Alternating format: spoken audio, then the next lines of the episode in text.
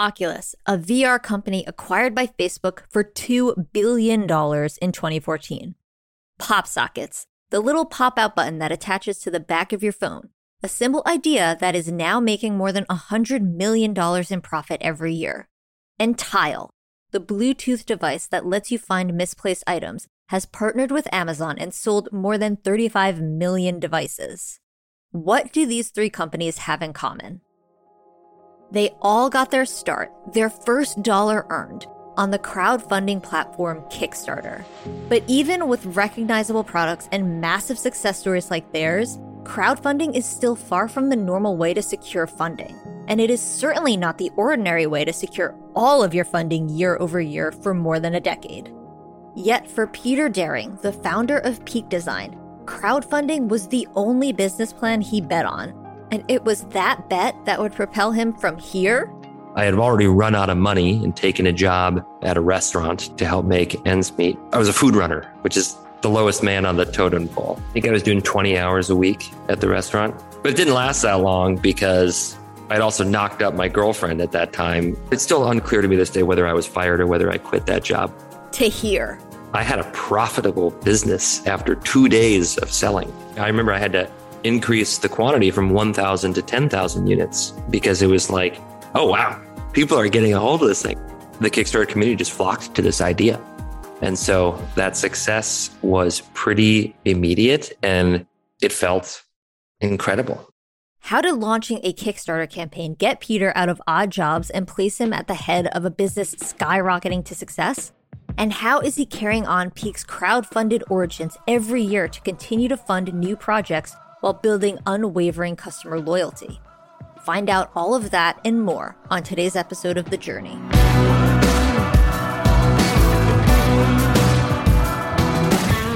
There are always exciting things happening in the world of small business. The news that grabs the headlines, though, are always the highlights the overnight successes, the billion dollar IPOs, the massive exits. But just like your Instagram feed, that's never the whole story. Let's look deeper than the headlines and press photos. Underneath all of that is the real work of building something valuable and lasting. Don't get me wrong, I love crazy success stories and can be drawn in by those big flashy tales just as much as the next person. But we all know that what's more important than the destination is how you get there. It's the struggles you have to overcome and the insights you learn along the way that make you who you are. So, those are the stories we're telling. It's raw, it's honest, and maybe it's exactly what you need to hear. I'm Hilary Georgie, and this is The Journey. So, anyone who owns a small business knows what the difference between surviving and thriving feels like. And obviously, we all aim to thrive. That's why we're excited about our latest partnership with UPS. Our listeners know that whether you're moving your business online or getting into new markets or just trying to make things run faster and more efficiently, small businesses are up against a unique set of challenges. That's why UPS designed innovative tools just for small businesses that are made to help take you to the next level. Learn more about how UPS can get your small business moving forward at ups.com/pivot.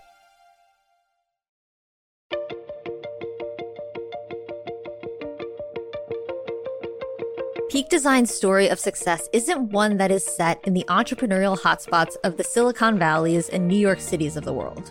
No, Peak Design's origin story is much more humble. It starts in a Minnesota suburb with a protagonist whose childhood is all too relatable. I really enjoyed the little problems you can solve as a kid, which may or may not have to do with like destroying an ant colony or a better way to mow my lawn or better ways to shoot rubber bands across a room better ways to place weight on the rubber band so that it might hurt one's brother, these types of things. There was always that component to me. It was building, it was tinkering. Peter's mom was a nurse, his dad was a firefighter. Peter grew up playing hockey and cheering for his favorite football team, the Vikings. And like many children, Peter had grand ideas for what he could do and who he wanted to become, looking to the great Thomas Edison himself as a model to emulate. As he got older, the tinkering slowed, and Peter focused on a new passion. He wanted to see the world. Thankfully, his major in college allowed him opportunities to travel for the first time and expand his horizons.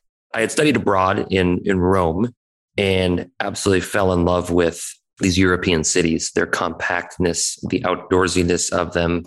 It was just so different than the American city that I knew. I ended up settling on civil engineering because I wanted to build buildings and bridges and be part of a big team that did big things in the world. That's kind of what seemed the most fascinating to me. Upon graduating from college with a degree in civil engineering, Peter landed a job at McCarthy Construction. Even though he didn't have much clout as the new guy, McCarthy granted Peter's request to be based in San Francisco, and his first assignment was to work on a library they were building for UC Berkeley. Instead of viewing his commute to Berkeley as a hassle, Peter made the most of it. He got a motorcycle and a camera and made his daily trek to the office into an adventure. Cue his burgeoning love for photography, a passion that would eventually lead him to creating the first product that became the launchpad for peak design. The two early purchases that were very formative for me were a 1992 Honda Nighthawk motorcycle and a Nikon D80 camera. I would ride to work every day across the Bay Bridge, and I'd have this camera with me as well. And I frequently would stop and take photographs or take a different route and take photographs. It made what was otherwise a real pain in the ass commute into like the most, it felt like an adventure every day. While Peter enjoyed his job and the challenges that it brought, there was something missing. He knew he wanted to see more of the world, a dream that didn't exactly mix well with the 9 to 5. So he did the unthinkable after he finished that very first project for the firm, he requested a leave of absence. They looked at me like, "You want a what?" This is construction college boy, you know. It was it was not immediately well received, but in any case, they let me go because I had been a I had been a good employee. With that, Peter bought a one-way ticket to Hong Kong, packed his camera, and started a blog on Tumblr. It was occasionally lonely. It was occasionally like, what am I doing here? What am I seeking? All those questions that I think solo travelers end up asking themselves. But then, because of the difficulty, perhaps the triumphs that you encounter end up being really, really meaningful. And the sense of freedom and the success in the smallest thing, crossing a border or finding a fingernail clipper or whatever it may be, they all feel really, really rewarding in a sense of individual success because there's no one there helping you. A certain type of person is kind of drawn to that type of individuality. Peter's experiences trotting the globe gave him new perspective and gave him time to think about ways he could make his own impact on the world.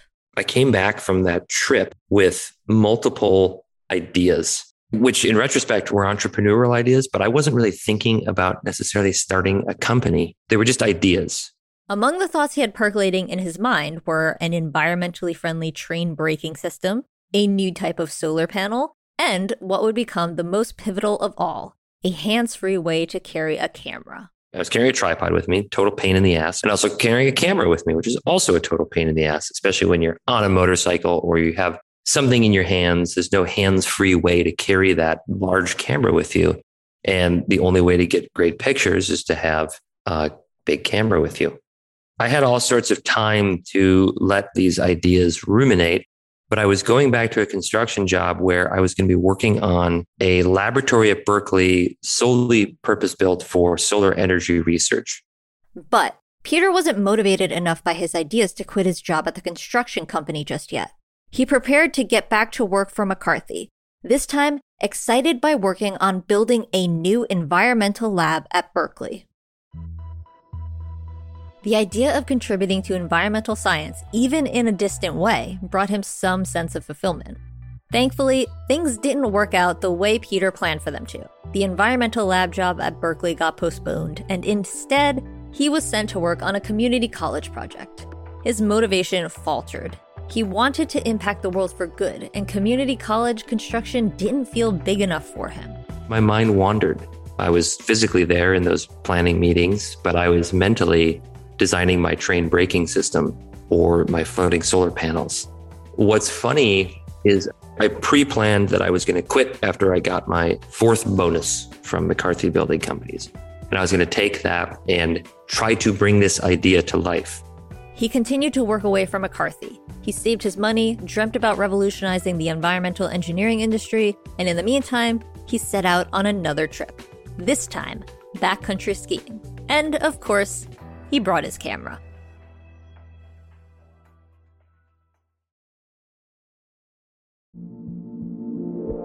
Today's podcast is sponsored by UPS. If you're like a lot of our listeners, you've either taken your business online or you want to make that shift fast. Well, UPS makes it easy to ship and save wherever your e commerce takes you, so you can launch your business into a whole new orbit. Whatever platform you're using to host your online store or track and manage your shipping, UPS is already there. You'll get big savings and reliable shipping that give you a competitive edge and keep your customers happy. You can ship from your online store to your customer's front door faster than ever when you choose UPS. So get started today at ups.com/pivot.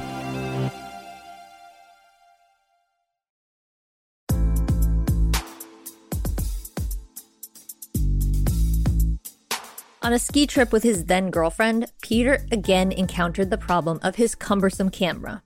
He complained to his girlfriend and shared his vision for a clip that would change how bulky cameras could be carried. Upon hearing the idea, she made a suggestion that would set the course for the true birth of peak design. She was like, huh, that sounds like a good idea. I think maybe you should work on that instead of the train braking. Turns out that that was a good pivot, if you will, if for no other reason than the fact that it was something that I could actually bring to market on the 20 some thousand dollars in savings that I had now, Peter was in the fast lane towards seeing his first product come to life. He sketched out the design on the car ride back from the mountains, and within a few months, he quit his construction management job to go on yet another trip. This time, he set out in his car to travel through some of the national parks and workshop his tripod design on some actual travelers. Peter had a knack for connecting with people, so he'd stop and ask his fellow road trippers to test out the gear he was designing. Positive feedback abounded, and Peter's confidence soared. He was on course for something big. People were genuinely like, yeah, that's that's a really good idea. Anytime someone has hiking poles and a backpack on and a camera around their neck, it's a giant pain in the ass. It's swinging back and hitting the chest. So it was like this obvious and real problem that no one had solved yet. And I had all the confidence in the world that if I could make this thing, that it would work out. And so my first metal prototype that was the first one that really worked, came to fruition late August of that year. He credits his gregarious personality and smart design for landing a manufacturer in the Bay Area that agreed to die cast and produce some products for him. Even though at this point he had some success, Peter was still a ways off from being able to sell anything to a customer. Peter still had to figure out how to source screws from China and make plastic parts that weren't so heavy, find a manufacturer, the list goes on and on. But by January of the next year, he had the first working prototypes of his tripod. Alas, even after all these right steps, his product and the entire business venture was still no home run. I had already run out of money and taken a job at a restaurant to help make ends meet. I was a food runner, which is the lowest man on the totem pole. I think I was doing 20 hours a week at the restaurant, but it didn't last that long because I'd also knocked up my girlfriend at that time. It's still unclear to me this day whether I was fired or whether I quit that job. There was a lot of stress, to be honest. And actually, by far and away, the most stressful thing was the kid on the way. And it wasn't necessarily just like, how am I going to feed and clothe this kid? It was more like, I'm not sure I'm ready to be a father yet. Peter sought to manage the stress of his infant company and impending fatherhood by dedicating himself to working. He knew from interviewing folks across the country that there were people who, like him, needed this clip. He just had to find a way to find, reach, and sell to those people. For that, he turned to the blossoming crowdfunding platform called Kickstarter. He got everything done and ready to launch the Kickstarter campaign in the spring of 2011. He had planned the campaign to align with the birth of his daughter so that he could dedicate enough time to both his business and his baby. And on May 2nd, Peter hit publish on his Kickstarter campaign. When he woke up the next morning, his capture camera clip had already blown up. And on May 3rd, when Gizmodo ran an article about it and it gained like 70 grand in that day, I was making this thing for $13.48. and I was selling it for 50. And I had a profitable business after two days of selling. He had to increase the manufacturing order from 1,000 to 10,000. And from the ostensible day one of his business, kind of, he was running a profitable business. Today, more than a decade later, Peak Design has expanded from a team of one to a team of 40. The company has run 10 successful Kickstarter campaigns, received more than $20 million in crowdfunding, and in doing so, has built a loyal customer base that most brands would spend $20 million trying to build. But not every crowdfunded product turns into a successful, growing brand. In fact, most don't. So, what has Peak done differently? How has the company kept the momentum going since day one? Part of the success that Peak Design still enjoys to this day can be attributed to some of the guiding principles that Peter stands by. The first, always fulfill a campaign quickly. Always try to fulfill a campaign as soon as you can after it finishes because you get so much information from your early users out there. Things aren't going to be perfect, but people are on Kickstarters are extremely forgiving with the imperfection. And so it's always been a better idea to get products out earlier and start learning from that. In Peter's experience, those early customers are more understanding and flexible if you need to work out any kinks with a product. The sooner you can address those product issues, the earlier you can land on the final design. The second successful pillar that Peak Design has is its commitment to taking care of its customers. If someone is using a tripod or a camera mount that breaks and leads to a ruined phone or other equipment that's damaged, Peak Design will replace that item for you. The idea is to treat everyone like a friend, not just a customer. Treat your customers like peers. Because if they are like your friends, then you don't have to worry about, you know, like we give prototypes to friends all the time that are like, hey, check this out. Let us know how it works out. The customer and the friend, they're going to get a fair deal in the end, which might mean that they don't want the product and they get their money back. And the final key pillar that has unlocked so much of Peak Design's success is building a team that is not only passionate about their work, but happy to be at work at all. Peak Design has near zero employee turnover, an unheard of statistic in the world of startups where stress and shifting goals act as a turnoff for many employees. Peter has built his team slowly and intentionally, adding an average of four people per year. And by being so thoughtful, he's been able to lean into a more lax management style that relies on employee honesty and trust and less on budgets and strict timelines. The result is a team that has a ton of longevity. Very few people have ever left Peak Design. And so we have this cohesive unit that has kind of all the history intact. And so maybe like budgets and things like that become necessary when you have this kind of constant churn of people who just don't know how the system works. But everyone knows how the system works. And it's definitely time consuming to have budgets and intensive planning. It's like really management intensive. And for myself, it's just not the type of work that I want to do. Peter may be an untraditional CEO when you look at some of his company policies and philosophies around planning and budgeting. But being untraditional is something he prides himself on. He didn't start Peak with a business plan in hand. He started it with a product he knew worked and looked for opportunities to grow naturally along the way. He focused on building authentic relationships and making sure customers were satisfied. From the day he had the idea for his camera clip, to traveling the country doing on the ground market research, to launching that first Kickstarter campaign, to slowly and steadily growing the business over a decade, Peter has ridden the ups and downs of entrepreneurship. Not every part of this ride was pretty, but it has ultimately culminated in a life the young all American boy from Minnesota could only have imagined. Dreams kind of come true. This was the dream. That's not to say that my life is perfect by any stretch. There are all the ups and downs that I think every human being goes through. At the end of the day, nothing's really more important in this world than the relationships that you have with people, especially the close ones. Professionally speaking, this is an absolute dream come true.